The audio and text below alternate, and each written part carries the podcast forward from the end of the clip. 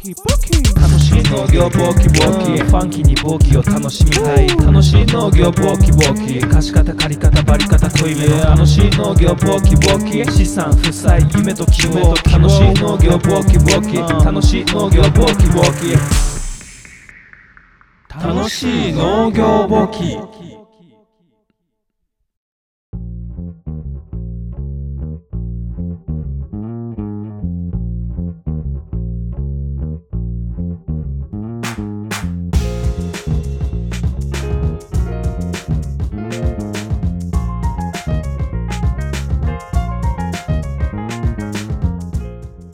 楽しい農業簿記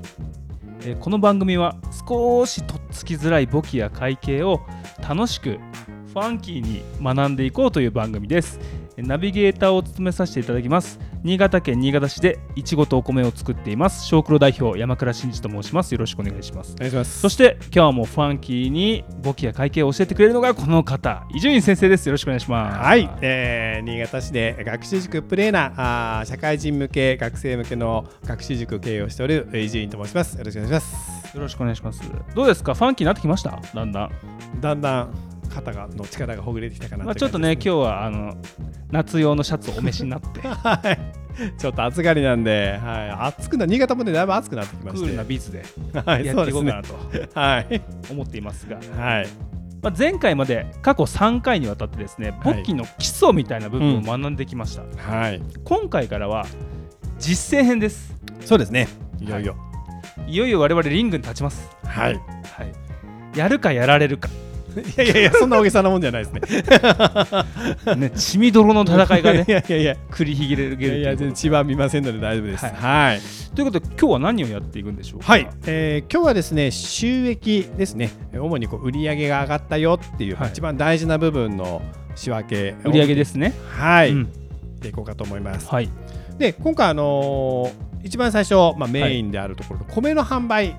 新潟のね農家さんお米やられてる方多いですでこの米の販売の仕分けから見ていきたいと思いますはい、はい。でまあ米も同様なんですけど米とか麦とか芋類などのうん、収益計上にはですね、まあ、これ理論的にってことなんですけれども、収穫基準というのが提供されます。 もう意味わかんない。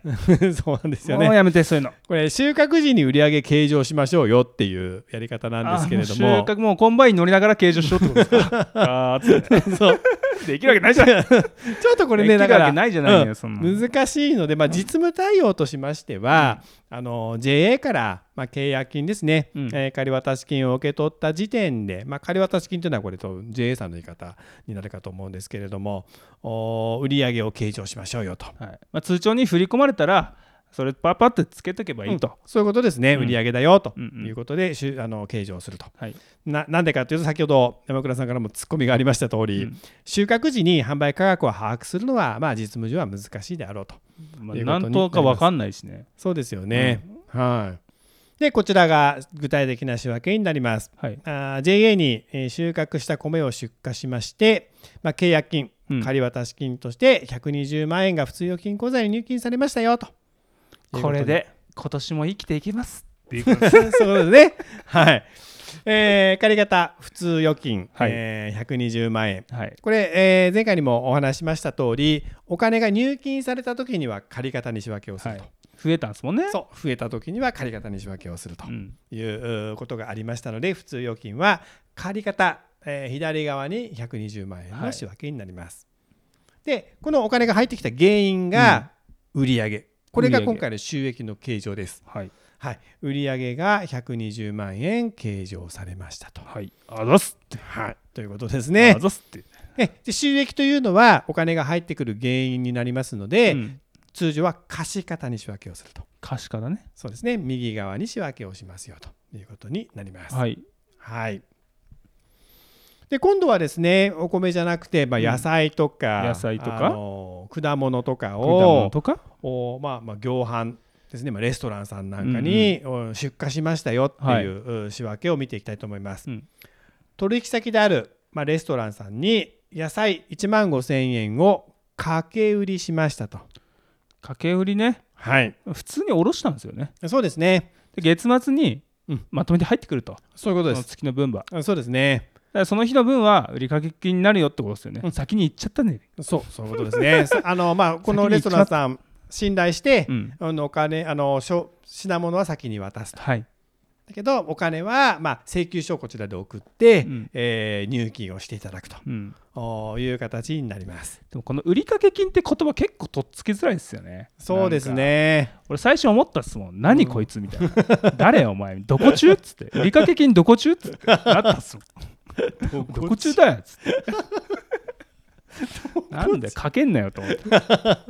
うなんですねままあ、あ実際だって普通にね仕事してたら、いまあ、毎日やるわけですから、ね、 まあそうですね、まあ、ま本当こうつけてね、うんあの売ってるってことなんで売掛金が借方1万5000円になると。これ先ほどは、うんと普通預金がこっちら借方に来てましたね、はい左側に来てましたけれども、はい今回はそのお金をもらえる権利を受け取ったみたいな、にうんうんあのこうニュアンスというかですね考え方になります。うんうんうん後でお金もらえるよっていうのが借方に今来てるうんということになります。で貸方売上1万5000円、はいこれはまあもう収益この時点で上げてしま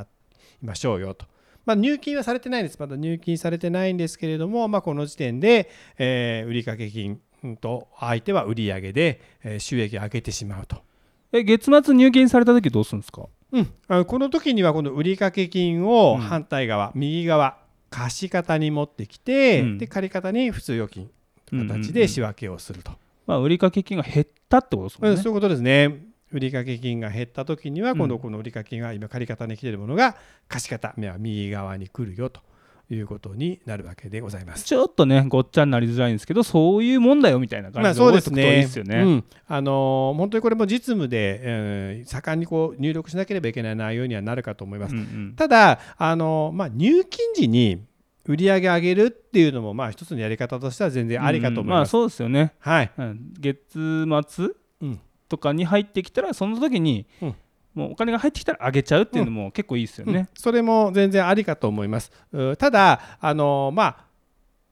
12月末の決算時には売りかけは上げた上げた方がいいと思いますね。うんもうその時点でもう収益が確定しているのでとはいいうはいこはいとになりますけれども、うんこれまた後で詳しくあの決算の時とか売りかけの時も売りかけもまた別な時間に、えー説明をしていきますので、はいその時にまた詳しく説明していきたいと思いおまっす。すはい先は長え そうですねいろいろ勉強しなきゃいけないことがあります。うん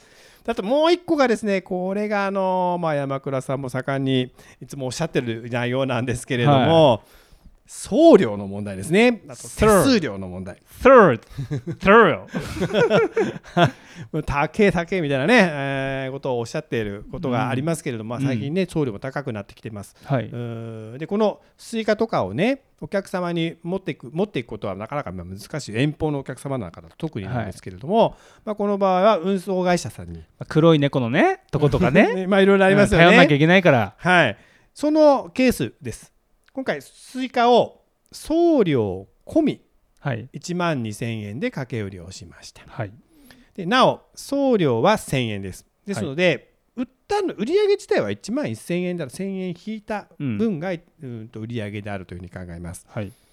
で発送時にこの送料の1000円は運送屋さんに現金で払いましたとはいいうふうなあー仕分けを見ていきます。でこの場合、まあ、2つの別々な仕分けを、おまあ、切るうイメージになります。うんまずお客様にスイカ売ったよっていう仕分けはいこれ先ほどのレストランの時と同じですね借方左側が売掛金1万1000円はいで貸方売上これスイカの売上が1万1000円になる、はいまあわかりますよもうわかってますようんそうですねさすが にはい。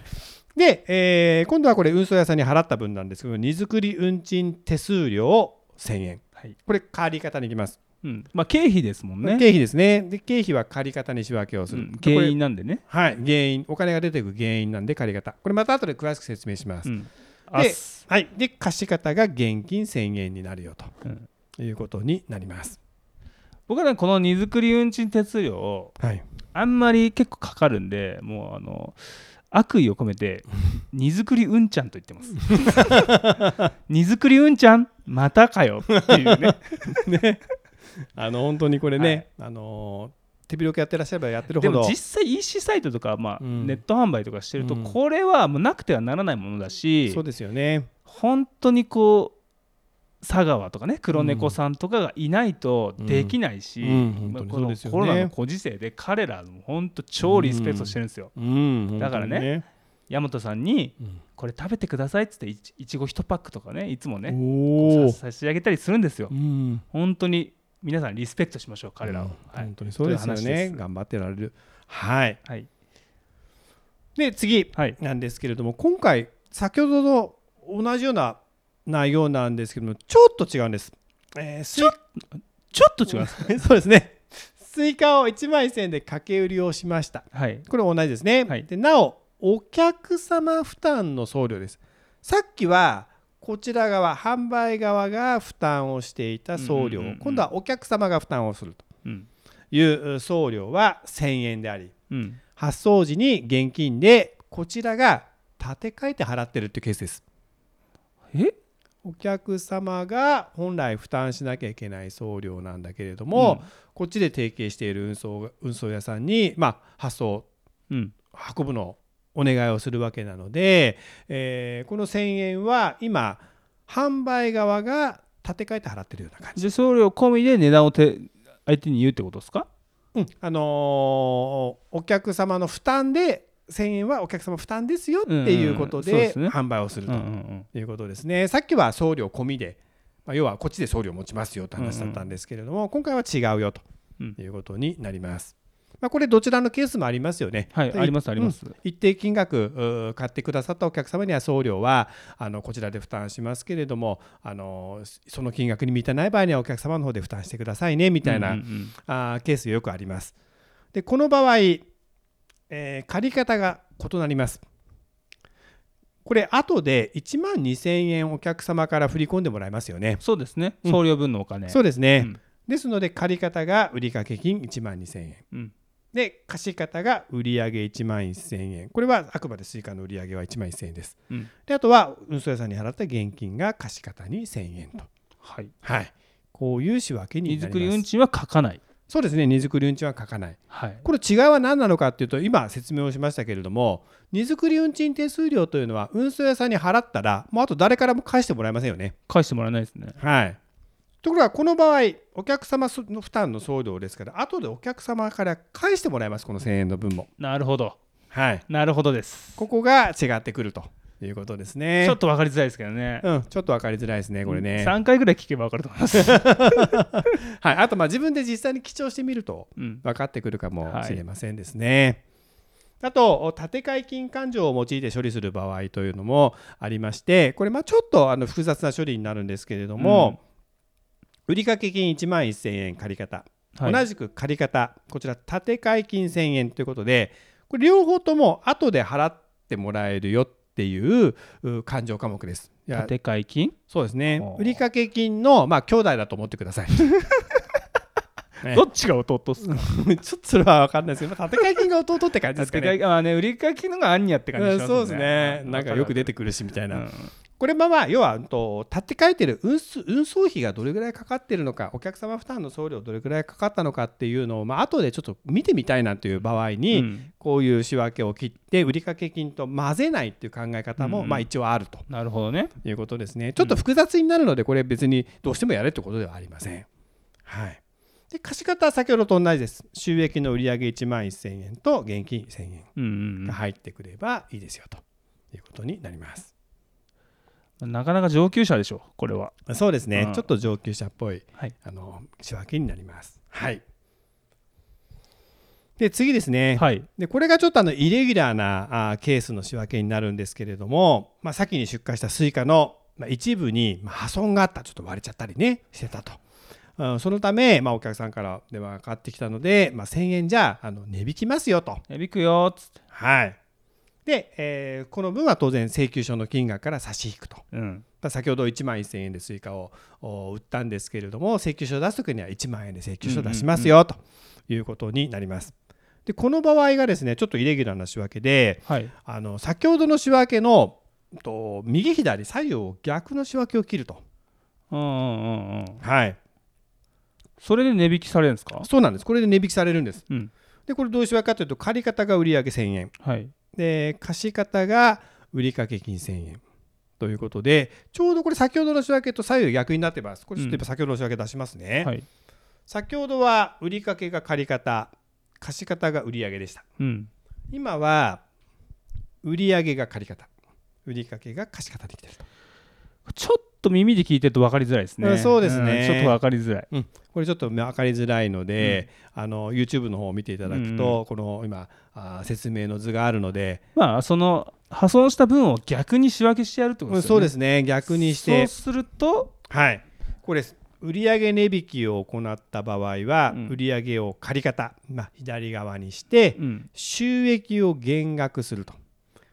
でこれね、あのまあ、簿記やってるとおーこれ結構自然に入ってくるんですけど初心者の方に入りにくい内容かと思うんです。あの何かの金額を、うんうんと増やしたり減らしたりっていうのは会計の世界では仕分け切ることでしかできないんですよ。はいはいはいはい仕分けを入力してあげないと何かの金額を増やしたり減らしたりってことはできないので、うんちょうどこれ逆の仕分けを切ってあげるとうんうんいうことになるわけですね。簿記スラングですねそうですね。 仕分けを切る そうです簿記ね。スラングそうですね。出ましたはい。あのー 一般的かどうかわかりませんけど、我々の私の周りではよく仕分けを切るなんて言い方そうを僕は初めて聞きましたけ どね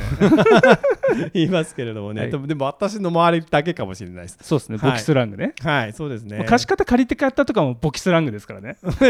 あれはスラングっていうか、まあ正式名称っていう感じで すね。まあねはい、はいで次ですねあの、これもよくあるケースかと思いますけれども、まあ、農作業の受託です。はい農作業受託ねはい、まあ例えばこうあぜ塗りしてくれとかはいまあこの田んぼぶってくれとかはい結構それによって値段って決まってるんですよ。うんうんうん割と一律なんかねプリンプリントっていうか表が配られるんですよ。この値段の時はこれみたいな。ここの作業したたらこの値段っていうのは決まってて、へーまあ、大体の目安ね。ら、はいではいそれ目安を見ながらあ今回いくらいくらですって言うんですけうど、ーんまあそういうバイトみたいなことをするとうん作業のそうでねすねうんはいはいはいまあ機会がねえ人とかもいっぱいいるからさ、うんうんうんうんやってあげるとおそうですよね金がもらえるってことなんですけどそはいの仕分けですよね。そうですね、そういう仕分けになります。はいでこの時はですね、あのー先ほどの売り上げを使うよりは、まうあ、ん雑収入勘定を使った方がいいだろうと。雑収入、はいはいあのーということで雑収入勘定で処理をする仕分けの方を紹介していきたいと思います。はいでえー例としましては、まあ、農作業を受託して、うんまあオペレーター料として3万5千円を現金で受け取り、はいまあ直ちに普通預金に預け入れましたよと、まあ、持ってきてくださった、ねうんお金ね、えーありがとうなんつって、はいビールと一緒に言葉ねでうん大体、ビールと一緒にもらう あそうなんですそれちょっと私分かんないですけどありがとうなんつってはい、でそのお金もらったんですけれども、ああのー置いとくのもあーどうなんだということで、うんまあ、その足でもう軽トラ乗って、うんえー銀行に行っても入れてきましたよっていうことなので、これはもう普通預金でいいと思います。現金はまあ一時的には手にしましたけどもそのまま普通預金に入金しましたので、はい、借方普通預金3万5千円、貸方雑収入3万5千円と。でこれあのまあ余談ですけれどもあの普通預金にまあこれ仕分け今入れましたでこの普通預金に3万5千円記帳されてますけど、はいこれ今自分で ATM に入れちゃったんで、うんあの業者さんの名前書いてないじゃないですか。あないとないです書いてないですうんね、こういう時にはね通常にちょっとメモしておくといいと思います。あ俺も結構通帳メモするわ、ね、うん、はい、これ生活活費みたい な、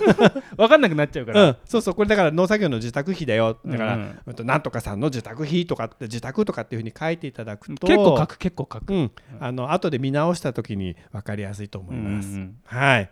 でこれ雑収入は貸方に来てますけれどもこれ売上と同じ位置ですね、うんうんえー右側に来てますこれはあの売上も雑収入もお金もらえる原因だからということにります僕なんかは、ねラジヘリでこう農薬撒いてたりするんですよ、はいはいはい夏の時期ねうんうんだから結構それも雑収入であげたりしてます、ままあ、太陽交換のバイトに行ったりすることもあるしそうそういうのも雑収入かなうんそうですねバイト系は結構雑収入なのかな、うんうんうんうん補助金とかねそうですね、はいでこれ今補助金の話出ましたけれども、こちらです今度は農業所得に該当する補助金うんを受け取った時は雑収入勘定で処理をすると、うんこれ各欄があるっすよねそうですね3行ぐらいしかないんですけどね あ確かあるんですよはいでこれあのー今回ちょっと注意が必要なのはこれ農業所得にかにえー該当する補助金ということなので、うんあの個人のあの所所得税法のまあ雑所得に該当するような時はこれ仕分けの対象にならないです。えーで、えー例としまして水田の転作に関する補助金35万円が普通預金口座に振り込まれましたよとはいいうことなので借方普通預金35万うん貸方雑収入雑収35万と、はいこれ先ほどと同じですね、えーまあ、こんな形で処理をすればいいですよということになります。うん今年まあ皆さんコロナ関係の補助金もらってるんじゃないでしょうか、はいはいそれに関してはどうなんですかこれはあのーその補助金もらった補助金によってこれでは農業所得に入れてくださいとか、うんこれは個人の方の所得に入れてくださいっていうのがあの多分マニュアルとかその行政のから出されてる文章にあるかと思いますのでそちら参考にして、うん見てくださいまあチェックしとけってことうんですそうよねいう。ことですね。はういんなるほどね。はい。で、えー以上で、あのー収益の仕分けの方は、あーはい説明の方終わりになります。ありがとうございました。はい。まあ、収益は大事な要素になってきますし、はい。必ずやることですから。そうですね。で特に農家さんとか僕もそうなんですけど、まあ、なんだかんだいろいろなところに出荷して、まあ、ん EC サイトだったり、はい農協だったり、うん直売所だったり、まうんあ、個人で販売したりもしますけうんうんど、いろんなところに販売するわけじゃないですか、でその時に収益っていうのがあって、うんまあ、売り上げがあってででも実際に通帳に入るお金っていうのがやっぱ売り上げより低いんですよ、うんそれっていうのはやっぱ手数料とかかかってるわけで,、うんうんで内訳が書いてあるんですねそうんうのん請求書とかに。でそうですのよ時ねにその何荷造り運賃とか雑費とかが引かれて、その実際の収益が入ってくる通帳うんうんうんに記帳されるわけですけども、うんその時の仕分けうんが頭の中でパパパンとできるとはいはいすんげえ楽、うん。 すそうでんすげえよね。楽だしん僕はあの簿記を勉強してそれが、はいまあ、なんとなくできるようになったうんうんんですよ、うんだからねめちゃくちゃ楽なんですよ、そうですうね。んこれでは押さえといた方がいいかなと思います、はいはいココア店のあうんの仕分けっていうのは、うんうんうんうん。はい、本当にそうですねあのいろんなことをお知ることによってそのだ事務仕事が楽になるっていうかうんあの分かりやすくなるっていうのが、まあ、簿記勉強していただく醍醐味かなと思います、ねまあ理解できるですよね。そうですね、うんはいなんかよくわかんないけどマニュアル見ながらただ入力するってことではなくて、うんうんあこれはこういうことなんだなって理解しながらやっていくっていうのはそう全然違いますよねそそのために楽しく学んでるわけです。はいファンキーにですね 全然ガチガチの授業だったけど ね。ちょっとね もうなだいぶ本格的になってきましたんでそうですね。まあはいでも俺はもうあの、うんジャズ感覚で聞いてほしいです僕 は。ジャズをこう居酒屋でこう飲みながら会話するじゃないですか、もうはいはいジャズ流れてるじゃないですか、はいはいそんな感じでこう農作業中とか ねジャズ感覚で聞いてなるほほどしいなって思いますなるほどはい、はいで何回も聞いていけばあーあなるほどなみたいな、うんうんで実際にそそううですねいう使う場面が出てくるんでそうです売ね掛金みたいなうんうん、そしたら分かると思いますそうですね、まあ、アウトプットするっていうのが大事になってくるかなと思います。あの伊集院が言ってたことこれかと、そうですね、はい、はい、僕もまだ本当全然わかんないんで、本当に一緒に、に勉強皆さんと勉強していきたいなと思ってます、はいはい、ということでこんな感じで終わると思うんですが次回ははい何をすえるんでしょうーか次回は今度収益の仕分けの続きですですので今度は費用の方ですね。費用これもねかなり、ははいい使うと思うんでそうですね、でこれもうちょっと1回で終わるかいなや終わんないでしょみたい費用は1回で終わんない そうですね、ちょはっといっぱいありすぎるのでいろんな費用がありますのでね、あの何回かに分けての講義になるかと思います。い、はいということでこんな感じで終わると思うんですが最後にはいあの伊集院さんからいつもの通りご連絡をはい、あのー私、えー新潟市で、えーまあ、社会人のための学習塾あと学生さんのための学習塾やっております。うー概要欄に、えー塾のホームページ URL 貼ってございますので、うんえーぜひ、えーあのごご関心ある方、うん URL の方から私の方にコンタクトを取っていただけるとありがたいです。はいね生徒増えればいいっすね そうですね。 はいあとあの法人様もあのー簿記講座なんかもやらせていただいてますので、Zoom なんかでもできますんでね。はい、ズームだったらね、全国の人が聞けるんで、うん、そうですね、まあ、ズームの依頼、最え近多ズくなーっムてきてま1す。回いくらぐらいなんですかああの通常の塾と同じなんですけど、ちょっと法人様だと、あのまたいろんなこうご要望があるかと思いますね、その都度。例えば僕みたいな個人事業主が、ポッキーわかんねえっつって、はいはいちょっとここ教えてほしいなみたいな、うああ、あのそれでちのした経ら、営若干見てほしいなみたいな、ああ、本当にそれだったら、本当にもうあの数万円で、数万円です、はいはおいいっすねいいっすね、い、はい、全然、あの、はい。詳しくは問い合わせしろと、うんそうで すね、ちょっとあのパターン内容によにるよって違ってくるうんそうですね、ただ本当にあの僕習うだけだったらあのホームページの方に料金表書いてありますけども、月、まあ、月謝で1万円ということはでい、、わかりました。はいはいやらせていただいてました。ということで次回もね、はいレッツポッキーポッキーなんつってこれ。はい、ありがとうございましありがとうございまた。